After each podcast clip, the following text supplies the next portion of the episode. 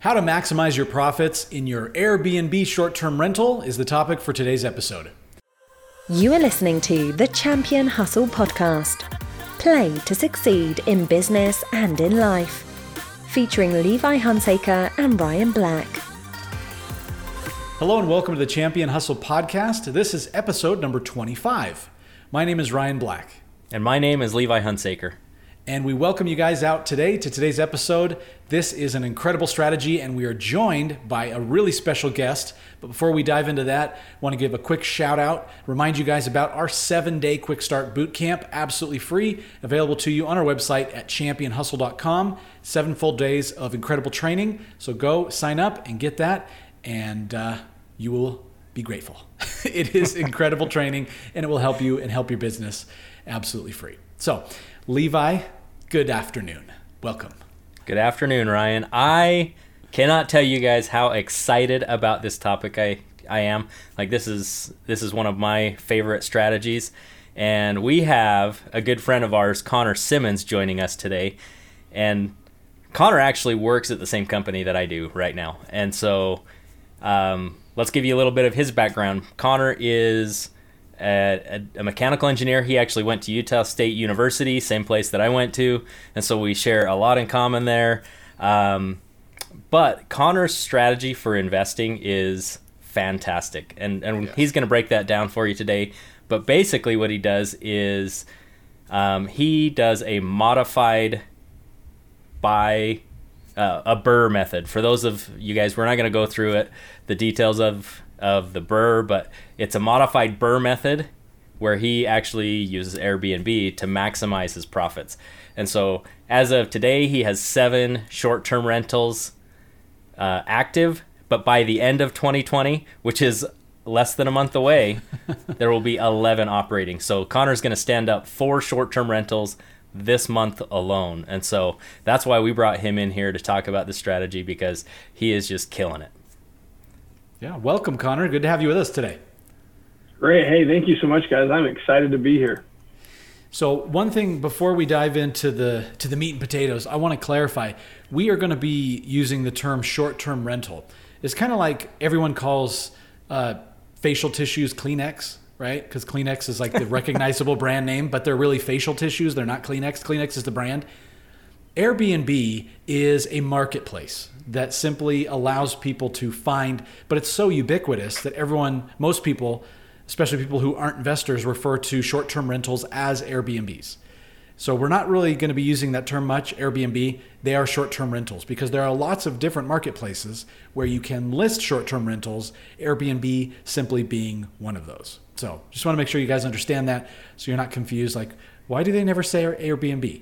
Because it's simply a marketplace. We're talking about the strategy in general, not one specific place where you can list your properties. And I'm sure that Connor, your properties are listed on Airbnb, but uh, maybe not necessarily exclusively. And uh, yeah, so we just want to make sure we're using the right terminology. Thanks so, for clarifying, and I'll I'll even use them interchangeably. Uh, depending on who I'm talking to, because you nailed it on the head. Many people do get confused when I say short-term rentals. They're like, "What does what does that mean?" yeah, exactly. Yeah, confused look. So it's uh, we just wanted to clarify. So can you to kick it off, Connor? Why don't you kind of dive into you know what is a short-term rental? What is what? How does that differ from you know like a, a traditional rental property?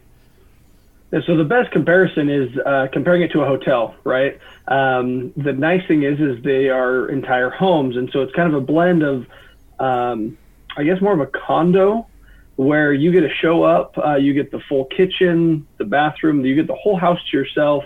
Um, you can rent them by the room, um, but the nice thing is, is typically even they share the kitchen with the host, and so it makes it really nice for you as a traveler to get to come into a short-term rental um, and you pay similar to what you would pay to stay at a hotel, but you get a lot better, um, I guess, amenities. Uh, and oftentimes they'll come with, you know, in in cool resorts where you've got swimming pools and hot tubs, uh, and sometimes it's just a basic house. But again, it's a huge advantage to you because you get to come in and you can prepare your own meals, especially if you're staying long term. Uh, can really save you uh, a lot of money in that in that sense. Yeah, I love. I, and we've done a lot of traveling, and we, I mean, hands down, prefer to stay in short-term rentals, especially if we're with the kids, right? Because nobody wants to have to grab a couple of hotel rooms, and it's just, it's a mess. So yeah, the short-term rentals, more and more so over the last few years, more and more people are going to that. People use it for business purposes. People use it for you know, for leisure, and um, so how did you how did you get started in you know in short-term rentals and and all that? Oh man, that's such a great question. It's kind of a it's kind of a long story. I'll try and keep it brief. Um, I was actually doing one of doing one of my first flips, um, and in the basement of this flip, there was a, a, basement entrance, and there was this unused space. Um, and I got looking at this flip, and I was like, you know, you could really easily convert this into a non-conforming duplex. Um, this property was extremely close to um, the Salt Lake City International Airport, and so I just uh, I had been studying and learning about a lot of different real estate strategies, and I was like, you know, this is in a different neighborhood than what a typical short-term rental would be and Typically, um, it's more of a vacation destination, uh, but I was going for a little bit of a different market. I started talking to some people, and I met um, some awesome friends, um, the Havens, and they have an, a, an amazing short-term rental business, uh, management business, I should say. And I, I, was working with them, and they came and looked at the property, and they thought it would do awesome. And so instead of flipping and selling that house, I flipped it and kept that house. Um, and that house alone cash flows anywhere from fifteen hundred to two thousand dollars in cash flow, right, a month. And so nice. that was my first Boom. taste of it yeah, it was my first taste of it, and I just kind of honestly stumbled into it as as I compared long term rentals in that area. Um, one thing that I love about short term rentals is um, how well my units are maintained. They're professionally cleaned two to three times a week. Um, kind of a fun story. We just had it appraised. That property, we set it up about almost two years ago now. Um, we appraised it about three months ago and the appraiser walked in. He's like, "Oh wow, you guys just finished remodeling this. It doesn't look like you've had any renters yet." I just, you know, we started laughing. I'm like, "Yeah, nope, it's been rented for a year and a half." And he's like, "What? This place looks pristine." Um, and especially in that neighborhood, I'll admit it's a little bit of a rougher neighborhood. So to throw long-term renters in there, um, you know, it would be a, it would be rough for lack of a better term. So just out of curiosity, if you were to do a traditional long-term rental strategy and and you've run in this as a duplex, right? Yep. Okay, so just making sure we're talking about the property I'm thinking about. Um, if you were to do a traditional long-term rental with traditional tenants, usually 12-month leases, what uh, net profit would you bringing be bringing in per month on this property? Yeah, and that's a great question that everybody should know the answer to if they are setting up uh, an Airbnb or a short-term rental. Because um, you know, for whatever reason, if a short-term rental does have hiccups or it doesn't work out, you want exit strategies, right? And so um, I do know what my long-term rentability would be on all of my properties. Uh, this property, we would still have a strong cash flow of about $500 a month, um, but $500 a month versus 1,500 to 2,000 in my opinion, it's a no-brainer. so think, three to four hundred percent increase. Yeah, that's exactly. incredible.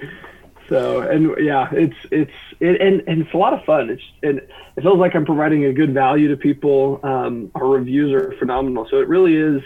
Um, I don't know, more entertaining, I guess, than just a simple long-term renter. Yeah, two thousand is a bigger number than five hundred. Last time I checked.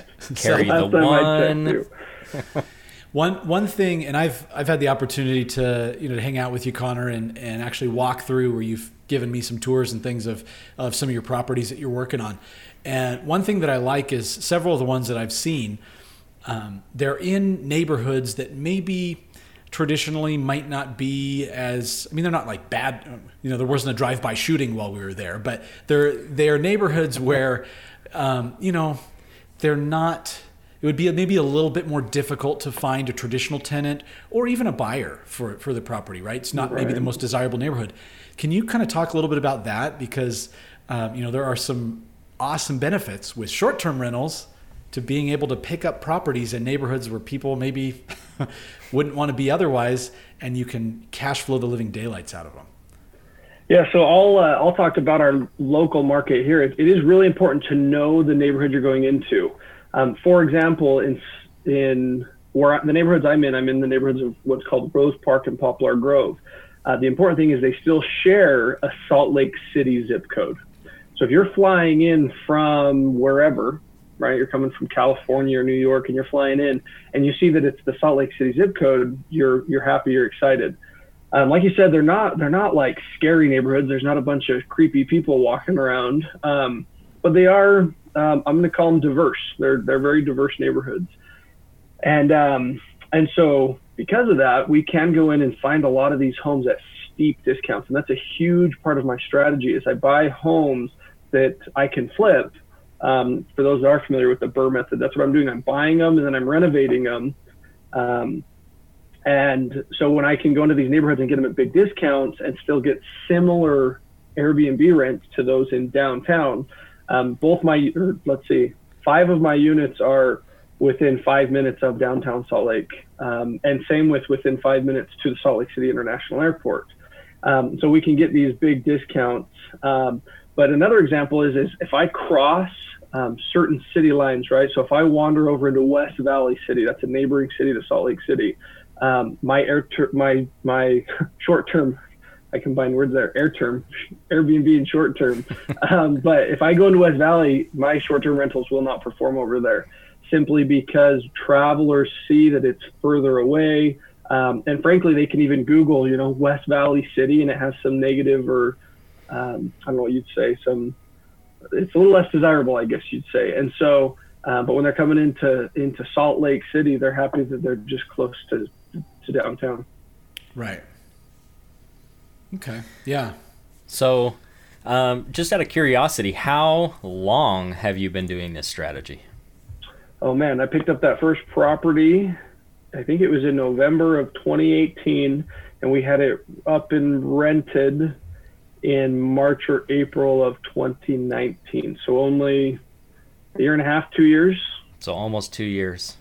Yep, two years. That's awesome. So, and it's and we've gone from those first two units, right? So when I say I have 13 doors, um, that's across duplexes, triplexes, and a condo. Um, and we've been able to pick all of those up in the last 18 months. Um, and just went under contract. So I'm at 13 by the end of the year, and we'll close on a triplex on January 31st. So we'll be up to 16 moving into next year, assuming Boom. it's under contract. So we don't know what happens there, but um, I, would say we got a pretty good shot at picking that one up too. Still, just never stop, never stop moving. Don't, don't stop. yeah, Con- Connor is the consummate definition of hustle. That guy's yeah, always hustling. I I like to think so. It's I'm excited for it to no longer be a side hustle. It's going to be the full time hustle here sooner than later. So. Yeah, but you're doing it right. I mean, you're you're working as a mechanical engineer, putting food on the table, providing for the family, while you're building your business on the side, building out your portfolio, investing. And so, you know, slowly as you transition from one to the other, it'll uh, you know, it'll replace it. So that's awesome. Absolutely. Yeah. So another question for you, Connor. Um, in your investing with the short-term rentals, is this something that you primarily do by yourself, or do you have partners, uh, you know, that are involved on those transactions? How do you structure that? Is that? Such uh, that is a very important question, um, and I'm even gonna throw a question out there that I can answer myself. I guess is how how is it that I'm able to um, duplicate this? Uh, and it is because of partners. Uh, every single one of my properties except one, um, I have a partner on, which means I only have 50% ownership in, right? And some people um, frown upon that. They're like, oh, well, you only own 50%. Would even I've had one guy that's like, well, that means you only own seven and a half properties then, but you own 13, or I guess that'd be six and a half. I can math.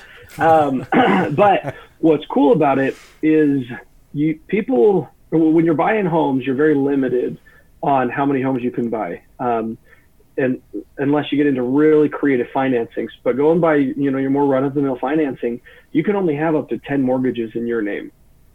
Right. So that in and of itself limits me to 10 homes. And I did not like that. I did not want to be limited. Um, I want to have a hundred doors. Uh, and so I, I wanted to think of a way that I could um, multiply. Uh, and that's where I found this modified BRRRR method. Um, the first property we did, we left a lot of money in it. We just refinanced it and pulled a lot of that money out of it. but that first property, you know, was like sixty or seventy thousand uh, between my partner and I that we had to leave tied up in the property. And um, I don't know about you guys, but if I want to buy a hundred properties and I have to leave sixty or seventy thousand dollars in every one of them, it's going to take me a long, long time. And so what I do, um, are you guys okay if I dive real quick in, into the Yeah. strategy? Because I'm Yeah, I'm more than happy to share it. Let's jump in. Let's go deep, as deep as you want to go. Cool. So, um, if you can't tell, I get real excited about this. So, uh, just because this is this is my baby, and and what's fun about it, guys, is I, I want people to go do this because it works. Um, so what I do is I go out and I find a home that I can flip. Okay. So, for example, I'll go out and find a home. Let's say I buy one. Let's use the numbers of that house you saw, Ryan. Um, we bought the home for two hundred and forty thousand dollars. Um, I put about forty thousand dollars of rehab into it. It was a triplex um, in in Salt Lake City. So we were about forty thousand dollars into it. Um, but then this is the really cool part of my strategy, is I actually already have end buyers. So I have a credit partner that is ready to come in and buy my property. Now these credit partners, this strategy isn't for everybody. These credit partners are typically, um, for lack of a better term, they're well off um, and they're busy. So um, two of my best partners, or three, I've got three. So one's an engineer, um, one's a CFO. That was intimidating.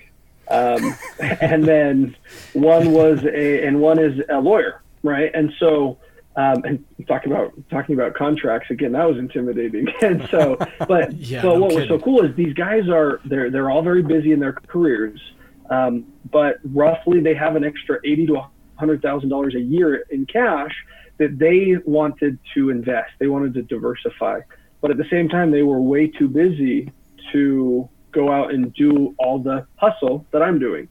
And so what I do is I go, I find the property. So I, I bought this one for 240, put about 40 grand into it, and we ended up selling that property for $370,000. Um, and so I made a nice about $70,000 uh, flipping the home, which, you know, I, I need the money to live on, right? And then I took some of that money and reinvested it into the property because see, it's, it's a clean transaction. They bought that house from me 100%. But now I take some of that money, for example, like $10,000, and I give them that $10,000 back to buy back 50% of the property. So now I've got 50% equity in this property. Um, but I will tell you that I do have to give them a little bit more of the cash flow because think about this, guys. They're putting up the credit, they're putting up the cash. Um, I'm putting in 10 grand, but I'm making anywhere on my flips from 30 to 70 grand. So I'm buying these homes for negative dollar amounts. Okay, negative. I've I've of course my first ones weren't like this because I was fine tuning, but now um, I'm I'm netting a negative amount when I buy the home. Um, but the reason why they're so interested is I'm giving them set. It depends. It's all negotiable. 50 to 75 percent of the cash flow, but I'm getting 50 percent of the equity, which means I catch all the appreciation. Um, and so they come in, they buy it, and they do nothing. I just send them money every month. They love it because it's a very passive um, business for them, and I love it because uh, I have Airbnb management at the Havens. I mentioned them earlier. They're really the ones that are responding to all the Airbnb questions and concerns. Uh, you know, people asking where the toilet paper is at 2 a.m. It's under the sink. Okay, look under the sink, guys. If you're ever in the Airbnb, all right, just do us all a favor. um, but yeah, so we they, they deal with all that. So it really becomes pretty hands off for me. Um, I do take a lot of pride in keeping my properties top notch, and so uh, I'm on site on most of my properties like once a month, just looking through them, kind of doing an inventory, uh, not so much an inventory, but uh, kind of an audit, making sure everything's looking good um, if there's a major emergency, you know, somebody has an issue with something. We had a washing machine go out a couple months ago. I get it taken care of that day. Um, there's been a couple of times where I'm there doing it because I want to keep people happy. So um, it's a little bit of a hustle for me, but I'm making money buying houses and then I'm making money renting houses. Win win. you just that is incredible. what you just shared, like listeners, go back and rewind the last five minutes and listen to it again. that was gold. that is a very I- creative strategy. and I'll add to it, guys. I I that there's a there's a lot of stuff to still learn. So don't just go out and try and do this um, without really studying what you're doing. Uh, but man, if I could have had that laid out for me 18 months ago, I'd probably be at 100 doors right now. Um, but because for me, it's been a step by step process. Uh, it's been it's been hard to get to this point, and and that's why we do these podcasts is to educate you guys. Um, and so go go study this and and take action. That's the biggest. I don't I don't know if I'm supposed to really go into this, but in my experience, if you don't take action, you're never going to succeed. Um, and that's what it's been. That's why I feel like I've been so successful. I've had to do a lot of learning along the way. You'll never know it all, but if you're out taking action, things just kind of fall into place as you're as you're doing. So that right there, that number one tip that Connor just shared is you can learn anything you want, but until you go take action on what you just learned, it's kind of useless. It it may be fun to know, but it's putting it into action that actually makes it really valuable. Yeah. So, whether yeah. you were supposed to go into it or not, I think it's awesome. Yes. Thanks. All right. So so you mentioned the only way that you've been able to scale your business. I mean, the fact that you're you're putting four doors into practice this or active, I guess is the right word. You're putting four doors active this month and likely going to be doing another three doors in the first quarter of next year. So the fact that you've been able to do have partners to scale that business, well, the next question is, well, how do you find these partners? How are you finding your partners? That is that such a great question. Um, they're not easy to come by. I'll tell you that uh, up front. I am a huge. It's a very simple. It's a very simple strategy. I'm a huge believer in the three foot rule. So everywhere I go and everyone I talk to, my neighbors, my friends, they and, and I'm not overbearing about it, right? But I want everybody to know that I'm a real estate investor.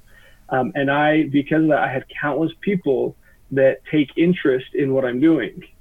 Um, and then the second thing is that I truly believe in creating value for people. Uh, one of my favorite books is The Go Giver, uh, and he talks about just provide value unconditionally. And by me providing value to these customers, um, I am extremely confident that as we get their portfolios up and going, um, one of them, I have a contract that we are we have to buy multiple houses. I don't know what houses we're buying yet, but we're buying multiple houses together. And um, as I do that, I'm very confident that they are going to see the value when I'm sending them checks every single month and a report on how things are performing, and that's all they have to do. Um, they're going to tell their friends, and frankly, that's how I've I found most of these uh, customers so far. Customers, clients, partners. That's the word I'm looking for. Um, because they have heard from people that I have created value for. Uh, through through real estate investing. And so uh, that's that's my main avenue on finding my my partners right now. So I I love that that you are focused on giving the value first, creating a win for them first, and then it's all referrals and word of mouth after that. That is so important. People are willing to listen to someone else's experience. I, I mean it's it's crazy. I've I've heard people that you know go to the doctor and the doctor tells them to do something and they're more willing to listen to their two best friends they're going to tell them some something completely opposite. Oh no don't do that. I've heard terrible things about it. Don't take that medication. Even though the doctor has the training you're going to listen to your best friends because they have the rapport the relationship with you and the trust. Yeah. Yeah absolutely and I will say, you know, when when I pitched this to um, this the attorney, the first guy that comes to my mind, when I pitched this to him, he's just like, "So, you want me to buy the house and give up fifty percent of my of of my equity in the home?" Um, when you look at it that way, this is a terrible investment for my partners, right? I'm I'm going to be very honest. I get a lot of people that are like, "Dude, that is not a good idea." Um, and then I start to explain to them all the value adds, you know um, the fact that I can find properties. Um, this is a, this is a huge value add for people. Um, one of them, so the CFO, I'll tell you about him real quick. They, him and his wife bought a duplex. They they put one hundred twenty five thousand dollars down, and um, it cash flows three hundred bucks a month. That's not very good. That's that is a terrible return. Um, but I'm going to be honest. People that don't do real estate investing, they don't know better. They don't know how to find the kind of rental properties that perform really really well, and so they're coming in. Um, we're we're closing in like a week and a half on a property with them, and this property will cash flow about fourteen hundred dollars a month, um, and I'm giving them seventy five percent of the cash flow. So their cash flow is going to be about thousand dollars a month, um, and they're only putting about eighty thousand dollars down. So let's think about the two investments they made: one hundred and twenty five thousand dollars, but they bought it all to themselves. They're only getting three hundred bucks a month, or they're getting they're putting eighty thousand dollars down to get thousand dollars a month, three times, almost four times the return. Um, but yet they're still giving me a piece of that, and it's because I'm creating value. There's there's so much value out there to be to be had. Um, you just have to learn how to to work it and make sense for both parties. One plus one is worth more than two. that is with the right, incredible. When it's, when it's with the right people. With the right people, absolutely. And I would even argue that one plus one can be worth less than two um, if if you do it wrong, right? And so you really want to, you know, understand. How do I say this? You want to make sure that people are providing you value. Um, and so that's what I do is I put myself in their shoes and I think to myself, okay, how is it that I would be willing to go into this kind of um, joint venture or partnership? Yeah. That is do you- another gold nugget, folks. So make sure you go back and listen to that because putting yourself in someone else's shoes and giving them what they are looking for, that's the way to get anything that you want. Yeah. Uh, the follow up question I had for you, Connor, was you know you're talking about your your partnerships. As far as structuring those and ensuring that the terms are clear, that everyone's on the same page, there's no misunderstandings, there's no assumptions, right, and uh, and that everyone's interests are are legally protected, so that there's you know no issues whatsoever. Uh, Can you give us a little information on, on kind of how you approach that to ensure that things are done all above the board? Yes. So, first and foremost, um, this might not be traditional advice, but first and foremost, I will only do a deal with somebody that I trust. Um, I will I will go in and sit down with them. Most of my partners are more like lifelong friends or friends of friends that I've known for a long time. And people think, well, my my circle's too small, but it's not. You know a lot more people than you think you do. Um, now I am starting to venture out of that a little bit more. But before I go into anything, I only do deals with people that I trust. And on the opposite, I make sure that I'm trustworthy in everything that I do because if I have one deal that goes south, what happens to my reputation? Right. And so Yeah. you got to be trustworthy and you've got to, and you want to work with people that you trust. Now, the next thing is never do anything unless it's in writing and it's agreed to and it's signed. Okay. Because, um, your I- business can be i'll be honest sometimes things don't go as planned right? And so um, i have been very very fortunate where it's gone better than planned i guess. Um, but absolutely make sure that you have everything in writing. And so um, i do i have a um, Co- cody backus is my attorney. Um, he's the one that helped me set up my i have two different businesses because the way my strategy there there are some very important legalities as to how I move the money and I buy the property and then I sell the property and then I buy 50% ownership. Um, and I have to do that using two different businesses, right? And so I have it all set up by an attorney. Um, and it was really fun actually working with this this attorney that I've recently met. Um, I was a little like, I guess concerned, you know, like, oh, it's a second attorney's eyes, you know, and he looked everything over and he's like, dude, this looks good. And that, that gave me peace of mind. And I'll be honest, I think the reason he is, he's the one that wants to do multiple deals with me. Um, I think the reason is, is because he sees that everything is structured, set up and legal, um, that it makes him interested in, in doing it with me because, because again, I'm doing it right. There's no weird stuff going on. So, um, yeah, but biggest thing is make sure everything is right in writing and signed or agreed upon. It gives you credibility, right? It shows that you're taking your business seriously, and that uh, you know we're not talking about small numbers here. These are big numbers, big assets, big investments. So cool. Yeah. Plus a, a bonus tip.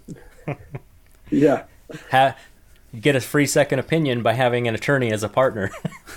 That's right. Yeah. That's right. I will I will tell you he had a few opinions, right? So it was he was really happy with how it was all set up, but as with in any in any industry, he had a few uh, suggestions. Um, and I absolutely took them, right? And and am implementing them. So it's kind of fun, but it is it's pretty crazy, guys. Like I if you were to even ask me this a year ago, that I'd be asking people for a hundred thousand dollars and for their credits, I just wouldn't have seen how that was feasible. Um, and trying to compare that in any business, guys, you you you think you're a little fish now, right? You think, oh, that's going to be hard to get there, but start thinking about that now. Thinking about, okay, how am I going to provide enough value in the future to where I can confidently ask somebody for $100,000 and they're going to look at it and say, absolutely. Yeah. yeah, that's awesome. Okay, so we're we're getting close to the end of our time, but there are some very important questions we want to wrap up with.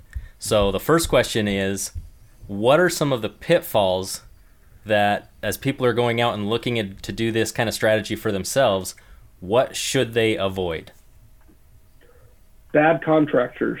Um, no, as I as you're flipping houses, it it can be very difficult to uh, to coordinate um, the rehab. So make sure you don't just run out and do this. Learn about how how to work with contractors. Um, be picky about your contractors. Don't always go with the cheapest. Um, I've had to fire contractors. I've had lawsuits threatened against me.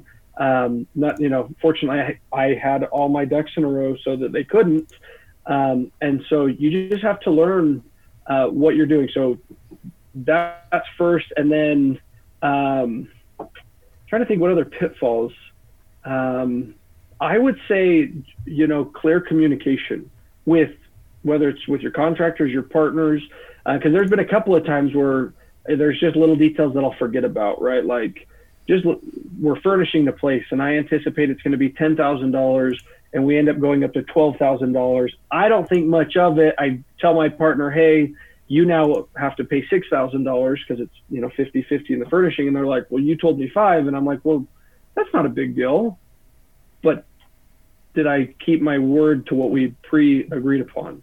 We mm-hmm. I, I, didn't, and so clear communication, making sure um, that that everybody knows what's going on, and if you don't, um, you know, you can you can really upset some people, and so I would say that's another that's another pitfall. Okay. Okay. Um, those are those are great things to watch out for as you're getting going in this communication. hundred percent, making sure that you're communicating with your your guests with your property managers, with your contractors, with the people that you're buying the property from, and especially your partners, because you want that to be a long-term relationship with your partners. And so, you know, one one thing that absolutely applies in short-term rentals, but it also applies in any business setting, is it takes years to establish a solid reputation, and it only takes seconds to destroy it. So Connor has, has talked about how dedicated and, and, focused he is on creating a positive guest experience and auditing, you know, the property regularly to make sure that everything is, is on the up and up. But you just create one negative experience. that one time, it can take years and years of effort and just make it, send it all crashing down. So it's important to, I will, to keep that in mind. To, to go along those lines, man, I still remember our first one star review um, and it destroyed me because we, in my opinion, of course, we had done everything right. And uh, it does. It takes it takes time to recover from a one star review, and you have three five star reviews and one one star review. You know what does that take it down to? Like you're now at a three star review, and you're like your total reviews, and you're like, oh man, we look terrible. Um, I would give how do I say this? One of my pieces of advice is don't take it personally, because um, crap can happen. Don't. And I, this is, I'm saying this because this is my biggest weakness. And this is one of the reasons I love working with the Havens. We'll have guests that are irate over the silliest things. And I'm just like, you are being ridiculous. I'm, I'm not going to give in to what you're demanding. Like the, the 2 a.m. toilet paper roll issue, right? Like we have toilet paper stored in a shed in the driveway and they refused to go out to the shed to get it. They wanted us to come down, get it out of the shed, and give it to them. And I'm like, get out of my place. That's my first reaction, like, is taking it personal. Yeah. And and frankly, this comes into all business, right? Don't take it personal, guys. Crap's going to happen when you're when you're working with a partner. They might show up and be like, "Dude, I expected the rehab to look better," or you know, and and don't take things personal.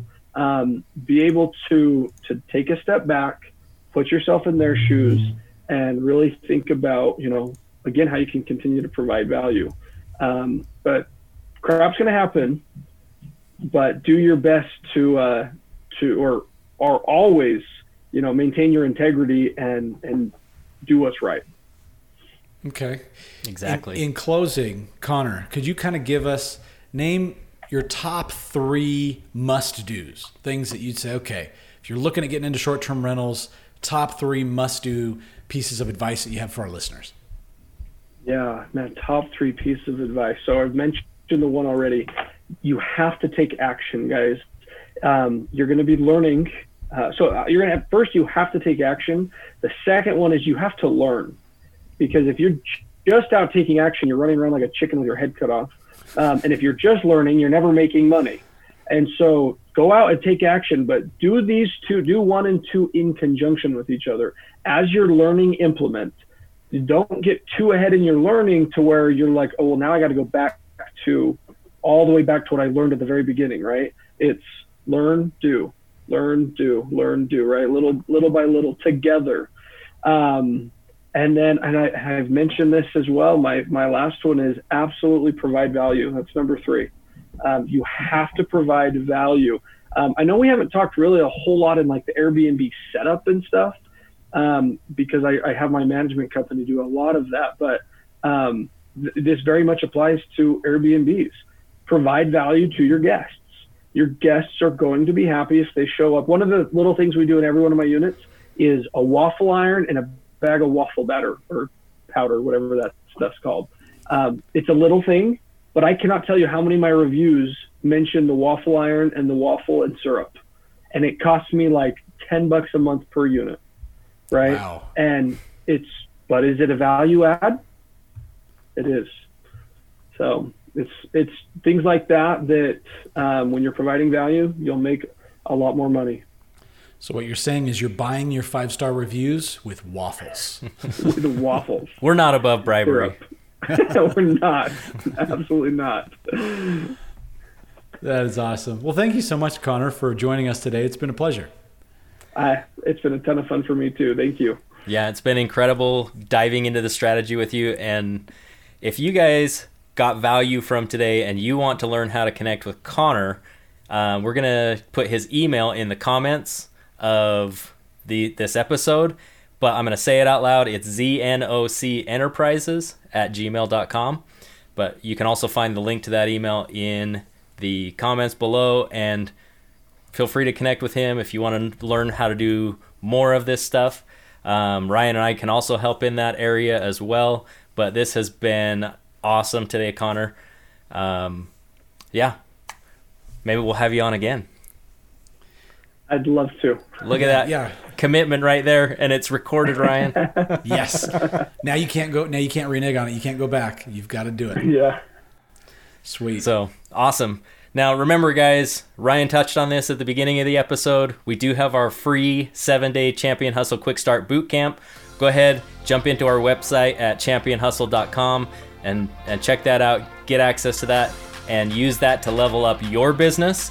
And next week we're going to be covering the one attribute that separates the stagnant from the successful. It's going to be good. You don't want to miss it. We're excited. Have a great week, everybody. See you then. Bye bye. Thank you for joining us on this episode of the Champion Hustle podcast.